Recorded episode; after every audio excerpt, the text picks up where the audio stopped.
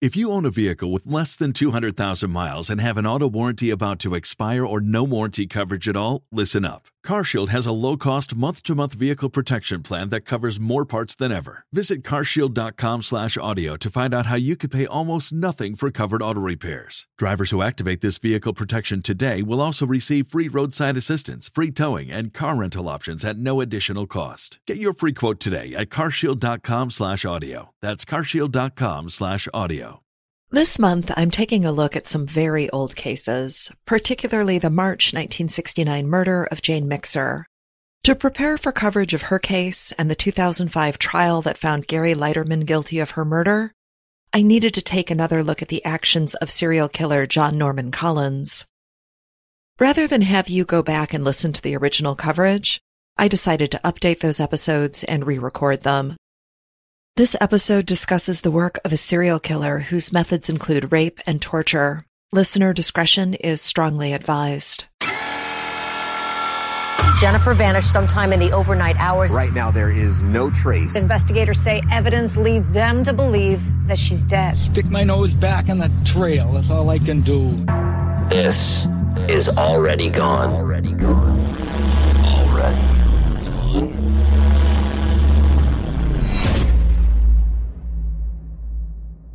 Before Charles Manson spurred his followers onto a series of gruesome murders, and before Bundy terrorized women from Washington to Florida, and before John Wayne Gacy started hiding bodies beneath his Chicago home, Michigan offered up a murderer, the likes of which we'd never seen.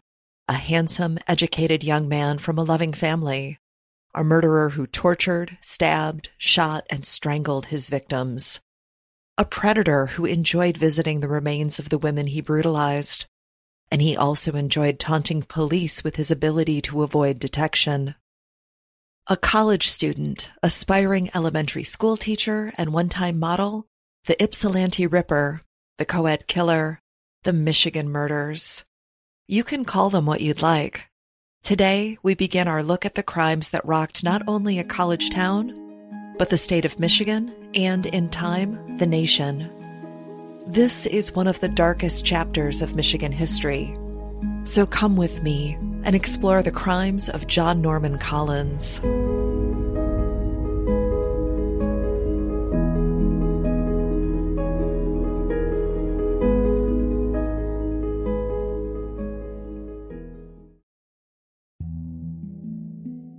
John wasn't from here, not from Michigan. He was born John Norman Chapman on June 17, 1947. Born in Ontario, Canada, the youngest of three children, he had an older brother named Jerry and an older sister, Gail. His parents, Richard and Loretta, they divorced when he was still a toddler. His mother quickly remarried, but that marriage didn't last. Wanting a fresh start for herself and her three children, Loretta packed up and moved across the Detroit River to Michigan, where she married her third husband in eight years, William Collins. Collins formally adopted her three children, leading to the name change from Chapman to Collins. Unfortunately, Bill Collins was an alcoholic and prone to violent outbursts. The couple separated in 1956. If you're familiar with the childhood of many serial killers, the state of Collins' childhood with moves, name changes, domestic violence, and a revolving door of father figures should be sending up red flags. And while her husbands often fell short, Loretta Collins worked hard to provide a good life for her children. They settled in Center Line, a Detroit suburb in the southern part of Macomb County. She sent the kids to St. Clement's Catholic School on Van Dyke, just north of 10 Mile. Now, the school closed in 2011 due to lack of enrollment, but the church, with its beautiful arch stained glass window, is still an active parish. John was a regular kid. He enjoyed sports, he excelled at football and baseball. His teachers liked him, they called him bright and attentive. In high school, he lettered in football and baseball, and after graduation, he decided to follow his older brother, Jerry, to my alma mater, Central Michigan University in Mount Pleasant. John was a defensive back for the Chippewa football program, where he quickly learned that his 180 pound, six foot tall frame was better suited to high school sports. he was outmatched in college games. Collins moved closer to home by leaving Central Michigan University for Eastern Michigan University his sophomore year. Once he transferred to the Ypsilanti based school, he declared a major, elementary education. John Collins wanted to be a schoolteacher. One of the advantages to Collins being in Ypsilanti is that he had family nearby. His mother's sister, who he was quite close to, was married to a Michigan State trooper. Ypsilanti is also much closer to his mother, who lived in Macomb County in 1966.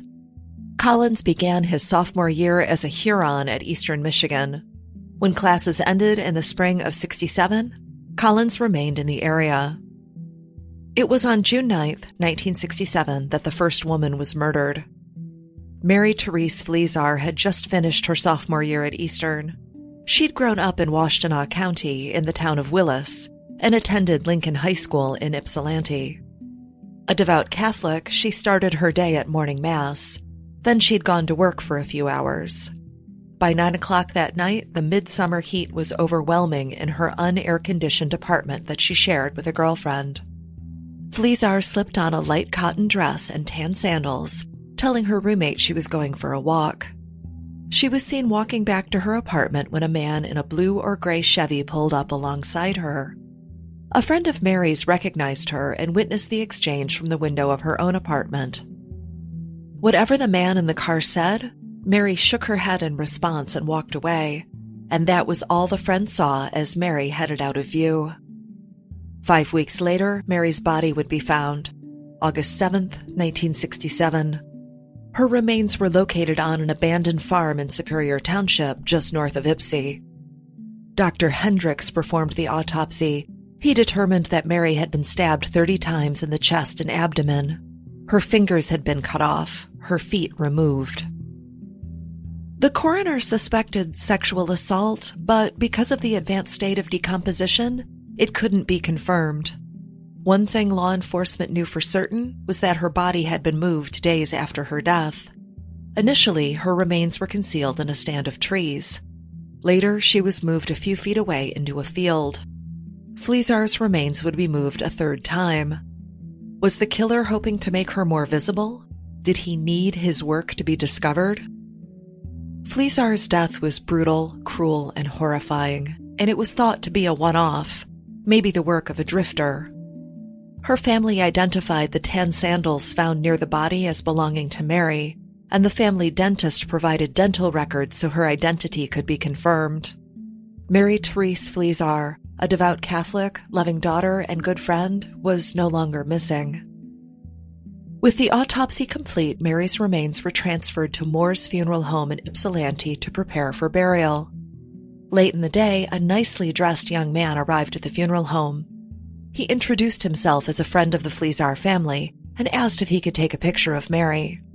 The receptionist told him that would be impossible.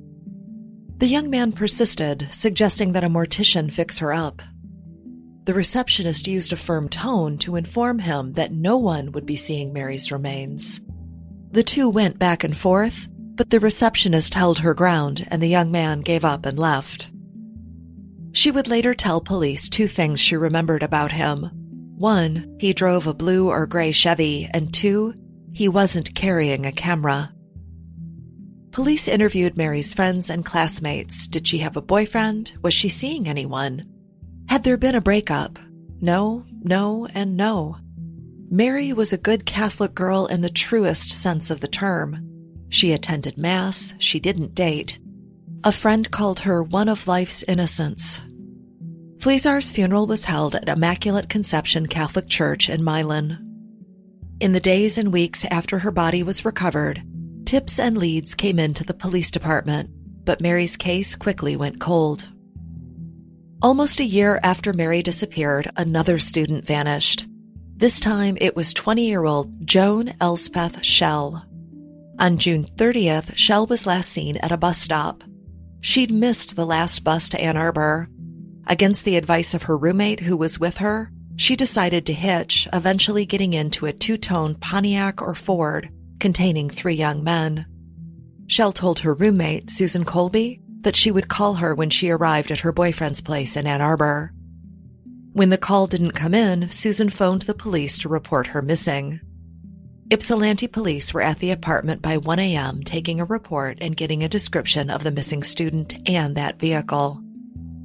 Susan said she did not see the driver, only a young blond man sitting in the back seat. Schell's body would be discovered on July 5th. She'd been raped, stabbed repeatedly, struck in the head, and her miniskirt was tied around her neck. The medical examiner determined that just like Mary Fleszar, her body had been moved as there was an uneven rate of decomposition. Above the waist, she was in poor condition, but her lower extremities were well preserved. Schell's autopsy revealed that the time of her death was about 1 a.m. on July 1st. Dr. Hendricks performed the autopsy. He'd also done the autopsy on Fleszar. He pointed out similarities between the murders to law enforcement. Hendricks' remarks led law enforcement to believe that it was likely that Fleszar and Schell were victims of the same killer. Detectives began retracing the women's steps in the hours prior to their deaths. Ann Arbor police went to the Department of Motor Vehicles and began searching for two toned Pontiacs or Fords and looking at the owners and drivers. They made a composite sketch with details provided by Susan Colby. And while this was important work, it got them no closer to the killer. They would wait several months for the next victim to appear. If they had concerns about a murderer stalking the young women at Eastern and in Ypsilanti, it wasn't shared with the press. No need to worry anyone. Not yet. About nine months later, on March 20th, 1969, the body of 23 year old University of Michigan law student Jane Mixer was found in a cemetery in Wayne County, just across the county line from Washtenaw. As a young female college student, she was certainly the right type for this killer. But the method of death and presentation of the body didn't fit. Mixer had been shot, her body laid out on a grave, her shoes set neatly beside her. The shoes were on top of a book, Catch 22. A pair of stockings that were not hers were wrapped tightly around her neck. Like with previous victims, she'd been killed elsewhere and her body dumped at the cemetery. Mixer disappeared right after posting a notice on the rideshare board. She needed to get home to Muskegon in western Michigan. Mixer was recently engaged and planning a move to New York City at the end of term. Eager to share the news with her family, she posted a ride request, wanting to go back to Muskegon to tell them in person. Unlike other victims, Mixer was not sexually assaulted, however, her underwear and hose were pulled down. Remember, the stockings wrapped around her neck did not belong to her. Jane Mixer was an exceptional young woman. Enrolled at the University of Michigan Law School, she was headed home that spring day to tell her parents she was engaged to be married. Instead of planning a wedding, they would bury her at the Rest Lawn Cemetery in Muskegon. And while the method of death and lack of sexual assault and torture were a marked departure from previous victims, her name was added to the growing list of those murdered at the hand of the Ypsilanti Ripper.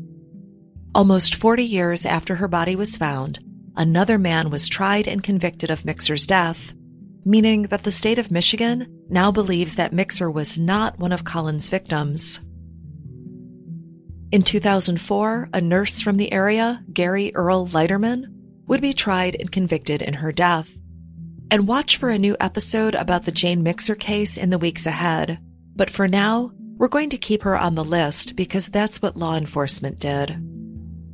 At the end of March 1969, just days after Mixer was found, Marilyn Skelton, a 16 year old student at Romulus High School, went missing. She was last seen hitchhiking in front of the Arborland Mall, which is almost directly between Eastern Michigan University and the University of Michigan campuses. The city of Romulus is in Wayne County, but it's just east of the county line with Washtenaw County. Marilyn's body was found two days after she was reported missing. She was discovered behind a vacant house in Ann Arbor, just a few hundred yards from the location that Joan Schell was left the previous summer. Skelton had been beaten severely with a blunt object to the point that her skull was caved in. Her own shirt had been stuffed into her throat to muffle her screams. Marilyn had been sexually assaulted with a tree branch, which was still inside of her when her body was found. She'd been whipped with a leather belt, and her body was covered in welts. Like previous victims, her clothing was found placed nearby, and like previous victims, Skelton was dark haired. I should mention that all of the Michigan murders were perpetrated against brunettes. But Skelton, she was much younger than previous victims. The use of a belt and rape with a foreign object, those were new. The location and the fact that her garter belt was tied snugly around her neck, these are signatures of the killer and match what we've seen in previous killings. The wad of fabric in her throat to muffle her screams, that was something they'd seen before.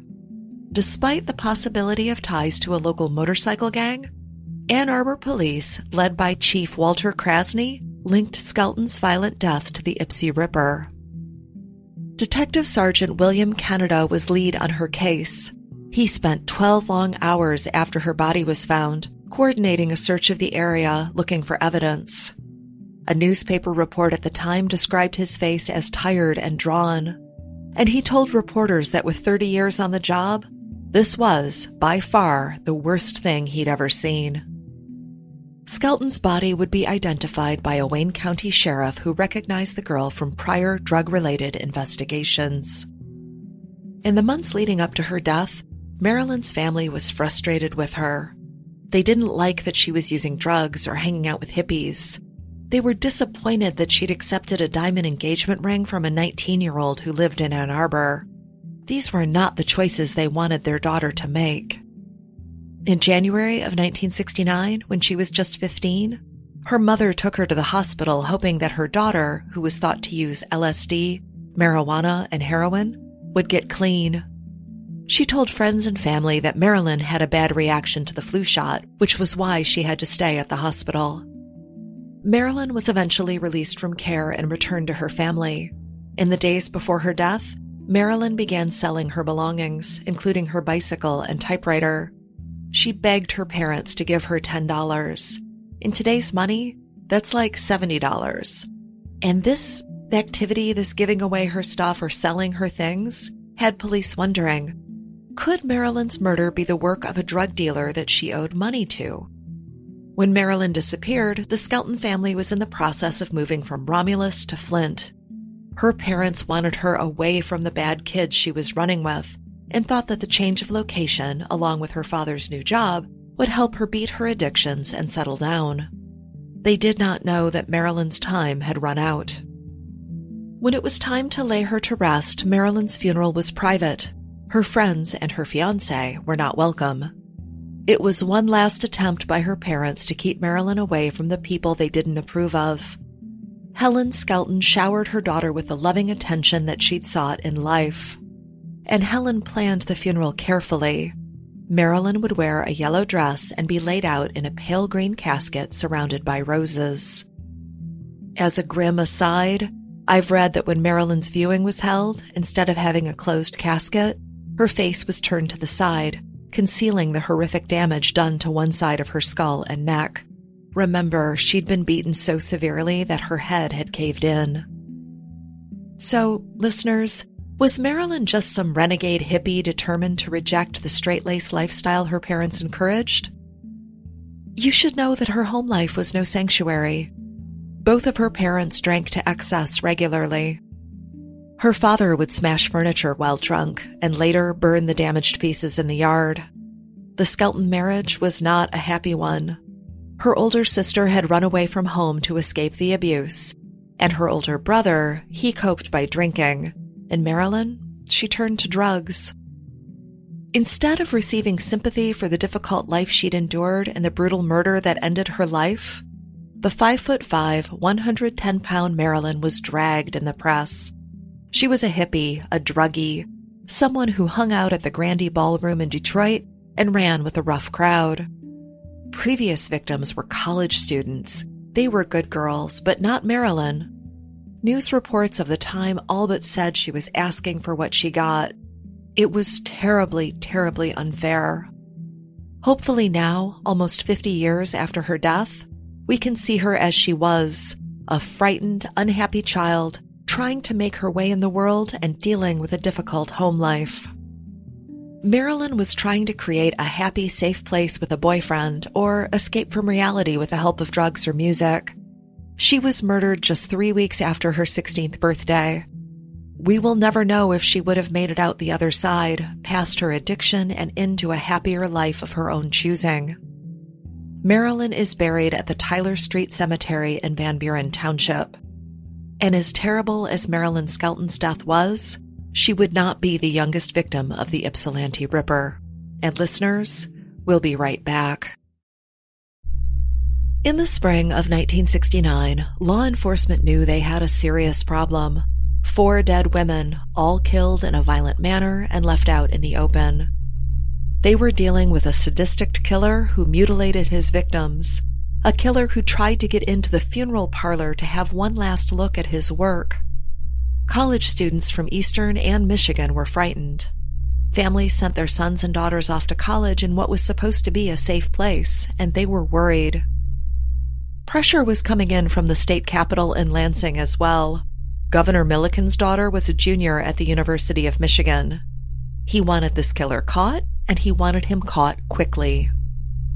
When law enforcement sat down to analyze similarities among the victims, they came up with this list. All of the victims were white women with brown hair. All of the victims wore dangly earrings. And when their bodies were recovered, most of them were missing one earring. All of the victims were menstruating at the time they were murdered. Two of the victims were Eastern Michigan University students. Mixer was a University of Michigan graduate student, and Skelton was still in high school, but she knew people at Eastern Michigan University, and her boyfriend lived in Ann Arbor. All of the victims had their throats cut or slashed except for Jane Mixer. Four victims in less than two years, two victims in one month. The killer is picking up the pace. They needed evidence to track him, and what they had wasn't enough. Remember, the last time the Ann Arbor community saw a vicious, brutal murder was the Pauline Campbell case back in 1951. This was a completely different animal, and police were doing what they could with the resources they had at the time. Law enforcement didn't have to wait long for more evidence to appear. Unfortunately, the evidence came in the form of another murdered girl. April 16th, 1969. 13 year old Dawn Basom was found by the side of the road. She'd been stabbed, strangled, and left with her shirt and bra pushed up, leaving her exposed. A white cloth was stuffed deep into her throat. She hadn't been killed at the roadside. Law enforcement found her sweater and other items in the cellar of a barn nearby. Dawn's mother, Cleo, was a widow, and she'd reported her daughter missing just after midnight. The eighth grader's body was left on the edge of Gale Road, near the site of what is now the Radrick Farms golf course. Even today, 50 years later, this area is pretty remote. Our killer has a pattern. Dawn, Joan, and Mary were dumped within a mile or two of each other. Law enforcement collected evidence, including making casts of tire tracks left at the site where her body was abandoned.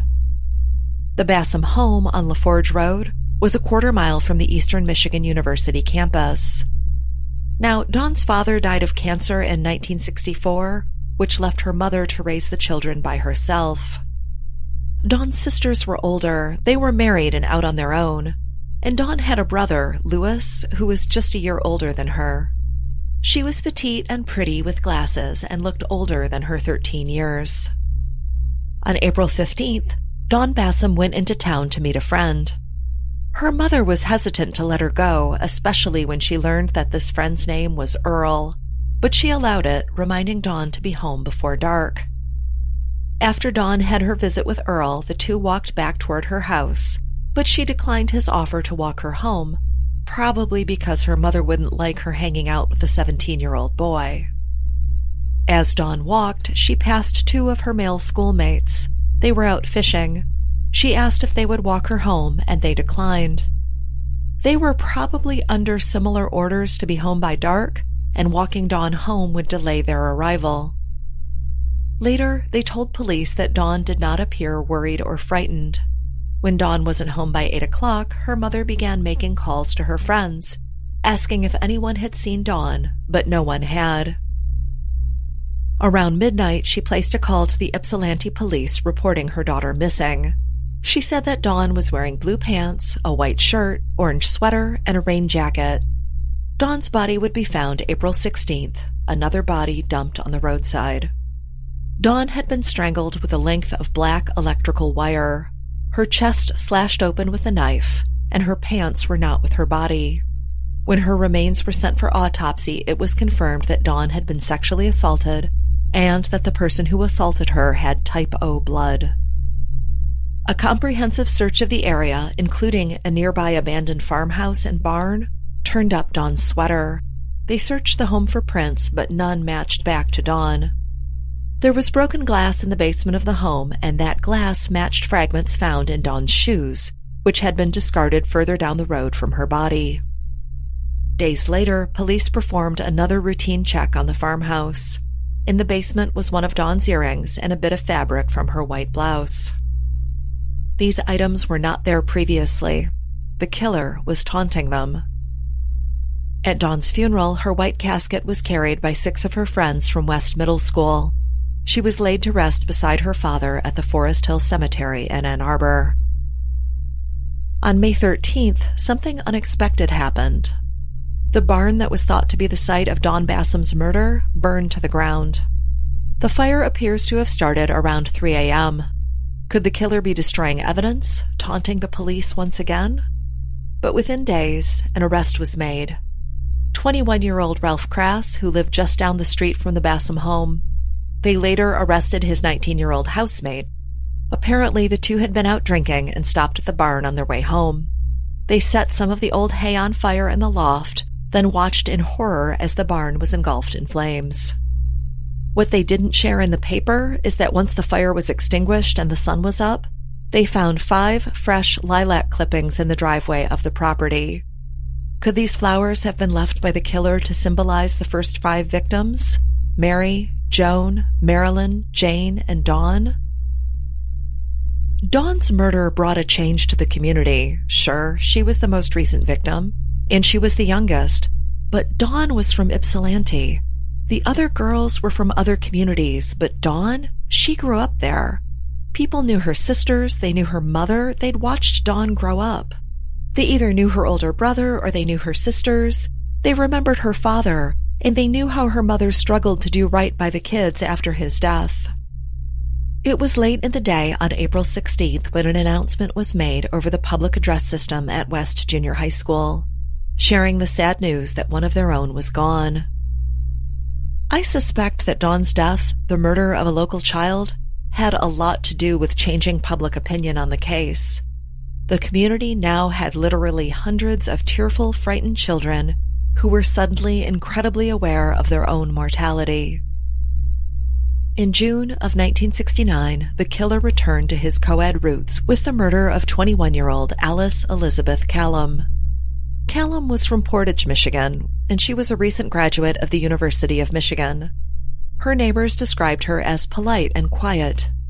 Their only complaint against her was the amount of water she used when developing photos in the darkroom that she'd created in her unit. Kalom had applied to the graduate school at Michigan and planned to study social work. Kalom had been stabbed repeatedly in the neck and chest and finished off with a shot to the head from a 22 caliber rifle her body dumped by the side of the road. Officers patrolling the area found her clothing and the bloodstained murder site near the intersection of Earhart and Joy Road. I want to mention the similarities between Kalom's murder and Mixer's murder.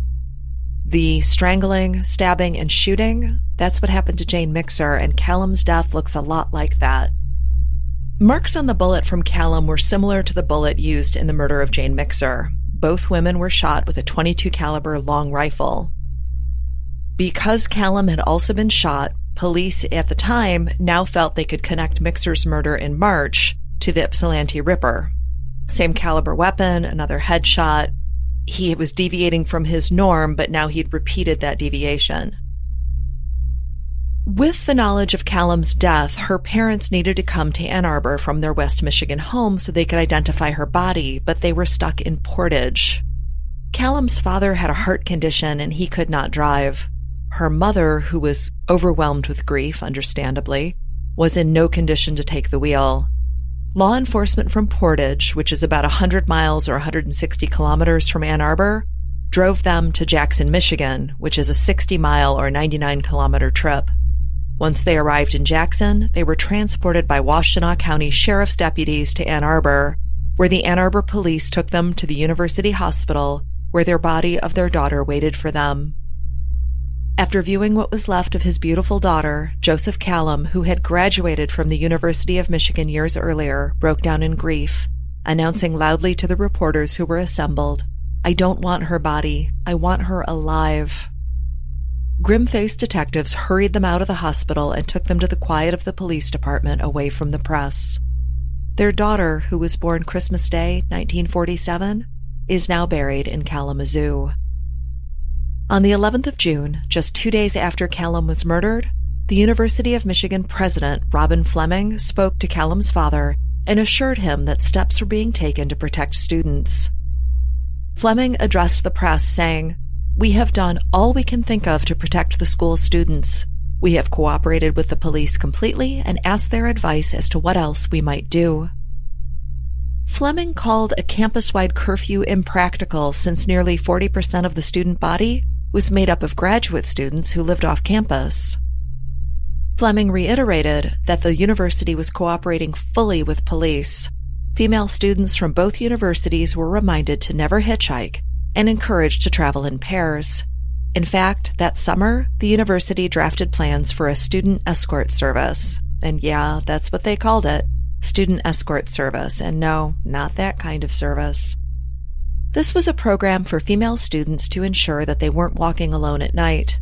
This measure would be pitched to the Board of Regents at their next meeting. Also, a $7,500 reward was offered by the university leading to the arrest of Kalom's killer. Yes, you heard that right. They're offering this large cash reward, but only in Kalom's death. At the time, there were several rewards available from the Ypsilanti Press, the Eastern Echo student newspaper for Eastern Michigan University, the Detroit News offered multiple cash rewards, and the Ann Arbor City Council put up money as well. But listeners, none of the reward money will be collected. In fact, most of the money earmarked by the Ann Arbor City Council as a reward would go to overtime pay for beleaguered Ann Arbor police detectives who chased leads and scoured wooded crime scenes. On Saturday, June 14th, Kalom's apartment, which had been sealed as a crime scene, was burglarized. The burglary appeared to take place during her 11 a.m. funeral service in Kalamazoo. Chief Krasny found himself once again publicly embarrassed by the murderer, who had left clothing in the basement of the farmhouse while it was being periodically checked by law enforcement. Not to mention the row of lilacs left there about the time of the fire. And while tips and leads were coming in, Campus patrols at Eastern and Michigan were increased. Remember, we've had four bodies in three months Mixer, Skelton, Basom, and Kalom. The public was understandably frightened and they wanted an arrest. The governor reminded the police that his 21 year old daughter, Elaine, was a student at Michigan. Elaine was not living on campus for the summer. Milliken made sure she returned home. Adding to the pressure was the local press mocking the Ann Arbor police and the sheriff's department. They used the term Keystone Cops to describe their investigations into the killer. And of course, while all of these killings are going on, the departments had other crimes and other murders to deal with.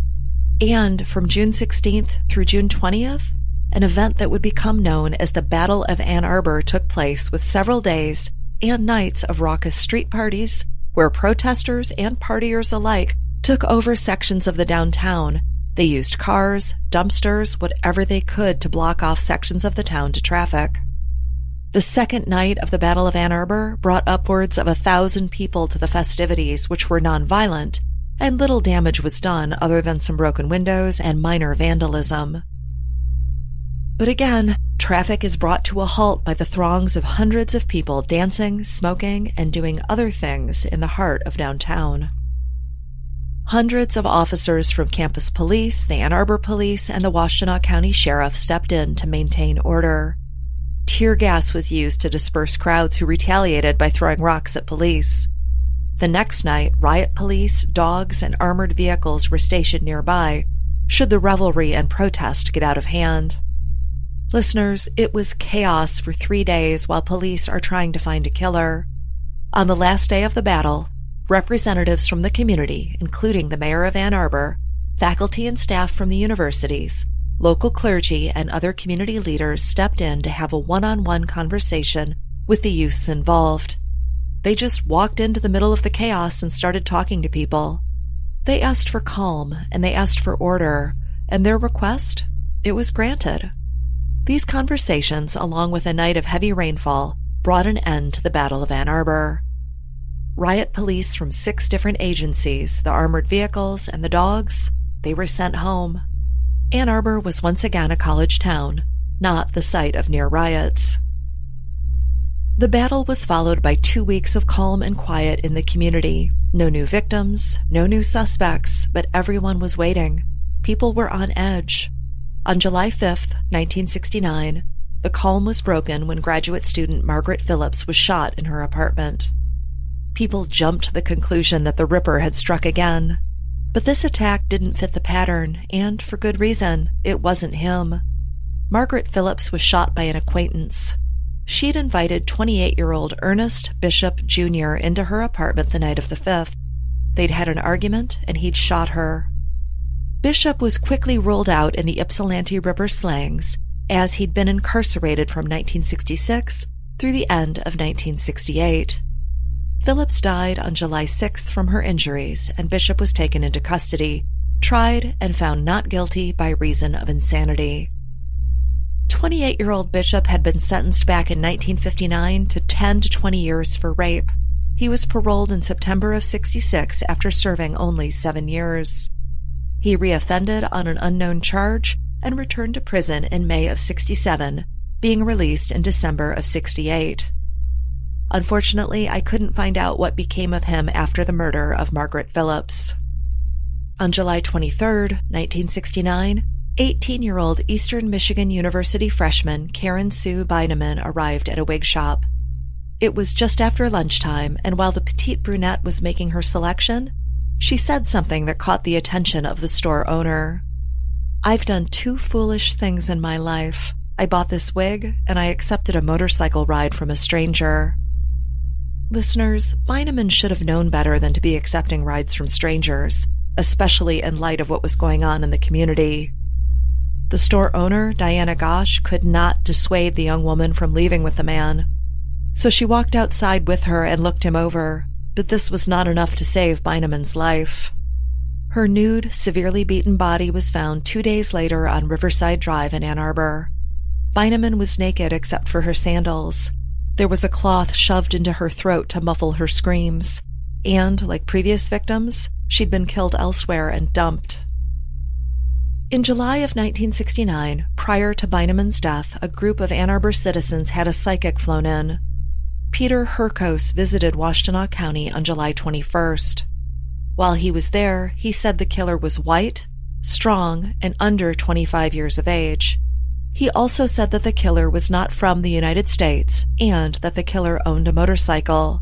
Today, we know that he was correct on all counts. On July 26th, when Beineman's body was found, Hurkos showed up at the site asking for access. Sheriff Harvey was shocked when Hurkos insisted that he needed to be alone with Beineman's body.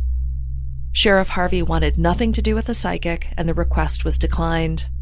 Hurkos had to make do with exploring the spot where she was found after police were done with the area. Interestingly, despite the appearance at the site of the psychic, the local press had not picked up on her murder. So police decided they were going to make a play. They knew the killer liked to return to his victims. He'd moved Fleszar and Schell's bodies after they were dead. So they worked quickly and quietly. They removed Beineman's remains and replaced them with a mannequin. Then, they had officers hide in the woods to observe the remote spot in a deep ditch on the side of the road. By staking out the site, maybe they could catch him that way. And I, I want to be clear. This was not a simple roadside arrangement. The area where Beineman was left is described as a deep ditch, a gully, and a ravine. a location that is well below the surface of the road. It was not an easy spot to stake out. Then you throw in almost total darkness, a flurry of hungry mosquitoes, and a persistent driving rain. This was not a recipe for success. But law enforcement took their positions. They hid in the woods and they waited. The rain began to fall, and still they waited. It was a dark, humid, wet night. The mosquitoes were everywhere, but they kept their eyes on the location of the body, and suddenly, a man appeared and he was walking toward the remains. The officer on the scene tried using his radio to advise that he'd spotted the killer, but his radio wasn't working because it had become soaked with rainwater. Since he couldn't raise backup, he jumped up and gave chase to the man, running after him, but he lost him in the woods, which turned to swamp. It's thought that the killer not only waded through the swamp, but that he jumped into the Huron River and swam across the river to avoid apprehension. And it worked because he remained at large. Unlike the discovery of Beineman's body, this was a story that couldn't be kept quiet. The killer had slipped through their fingers and everyone found out. The tale was played out in the press and the department was again humiliated. Sheriff Harvey defended his men. They had to cover the area, but do so without being seen by the killer.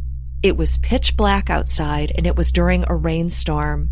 But listeners, it didn't matter. Governor Milliken had had enough. He invoked an obscure law to remove local law enforcement from the case and turned the whole thing over to the Michigan State Police. But what the governor didn't know is that a rookie patrolman from Eastern Michigan University is about to blow the case wide open. Meanwhile, Beineman is taken to the medical examiner for autopsy. Again, we're getting graphic with details. Hendricks discovered that her underwear had been forcibly placed inside of her vagina, and they were covered with short blonde hair trimmings. The hairs had not come from Beineman, who was a brunette. Hendricks set aside samples of the hair trimmings for future reference. Beineman had also been beaten severely. One of her teeth was broken from the blows, and her face was covered in bruises. He noted that Beineman ate approximately three hours before her death, which meant she was murdered about two hours after she left the wig shop. She was last seen with a dark haired young man on a motorcycle. This was the guy, and the wig shop owner got a good look at him, too. Police just needed to find him.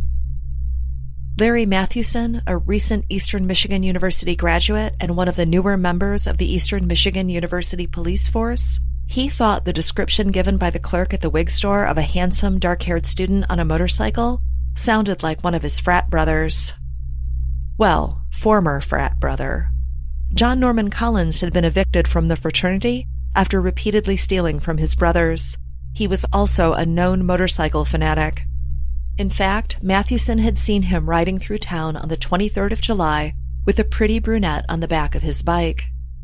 Collins had been questioned by the Ann Arbor Police Department previously, but he was so polite, mannerly, and helpful. Plus, he mentioned that his uncle, Corporal Leik of the Michigan State Police, would vouch for him, so they let him go. When Leik was questioned, he admitted that he and his wife had been out of town over the weekend that Beineman was killed, and John had stayed at their home to watch their German Shepherd dog. After he was questioned, Leik returned to his home and did a careful walkthrough. Not as a resident, but he looked at the house using his training as a state trooper, and what he discovered shook him. There was black paint sprayed on the floor in the basement. Why had his basement floor been painted? There was also some washing powder missing, as well as a bottle of ammonia and a can of black spray paint. Leik was suspicious. He thought that his nephew could be involved, but he didn't want to alarm his wife, who was very close to John. So Leik made some calls and requested that techs from the Michigan State Police Crime Lab come to the house to see what they could find. Well, listeners, they found a great deal blood spatter on the walls and floor, a fingerprint preserved in fresh black spray paint. They found hair clippings in the basement under the washing machine. The hair clippings had a wholesome explanation. When Leik's children were young, their mother had given them haircuts in the basement. The blonde hairs found matched the clippings recovered from inside Beineman's body. Once the samples were back at the lab, they determined that the blood spatter in the basement of the Leik home matched Beineman's blood type. Remember, we're dealing with 1969 technology, so blood typing and fingerprints, that's about all we've got. They learned that the print preserved in black paint belonged to John Norman Collins. Now, their evidence was mostly circumstantial, but it was piling up all around the college senior. They interviewed Collins' housemates and his coworkers, and not one of them had anything good to say about him. Former girlfriends said he'd been rough with them during sex and that he enjoyed bondage.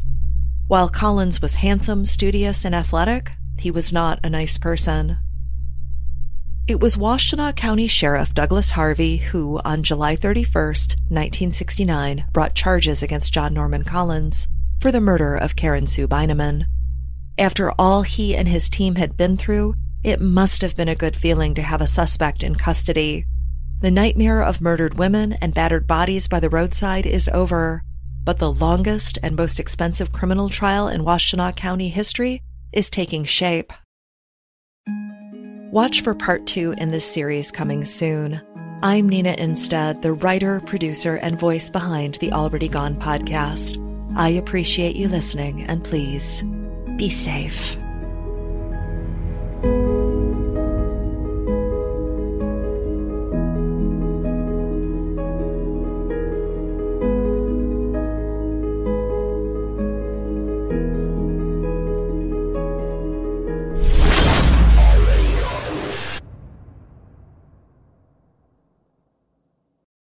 Join us today during the Jeep Celebration event. Right now, get 20% below MSRP for an average of 15178 under MSRP on the purchase of a 2023 Jeep Grand Cherokee Overland 4xE or Summit 4xE.